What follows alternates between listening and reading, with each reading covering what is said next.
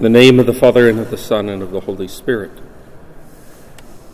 I am not absolutely certain, but I think today's gospel reading is the both the shortest and also the strangest of all the readings.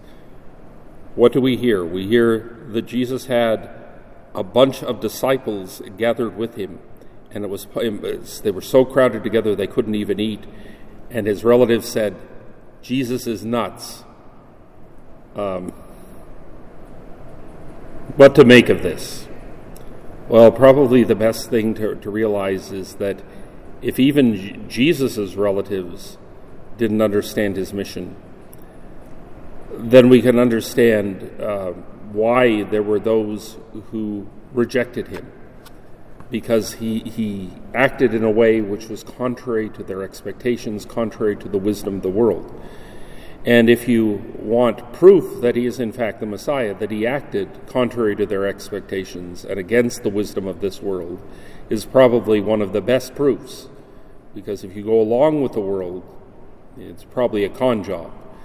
But if you are going against the world and it's true, then it is heavenly wisdom. And so we have this little nugget from our Lord. Today is also the, the feast day of St. Agnes. It is today in Rome, the lambs are being blessed because that's what Agnes's name means, little lamb.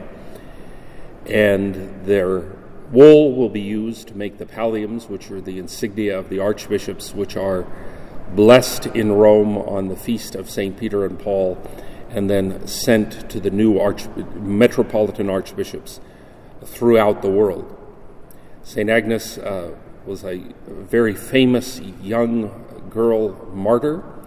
She intended to be celibate, but she was both very beautiful and wealthy, and so there were many of suitors. And when they couldn't sway her, they denounced her as being a Christian. And when she wouldn't deny the faith, she was sentenced to be beheaded. And our own patron, St. Ambrose, writing about her, said that she went to her death with more joy than most go to their wedding feast.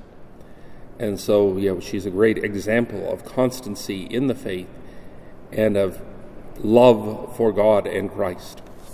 In the name of the Father, and of the Son, and of the Holy Spirit.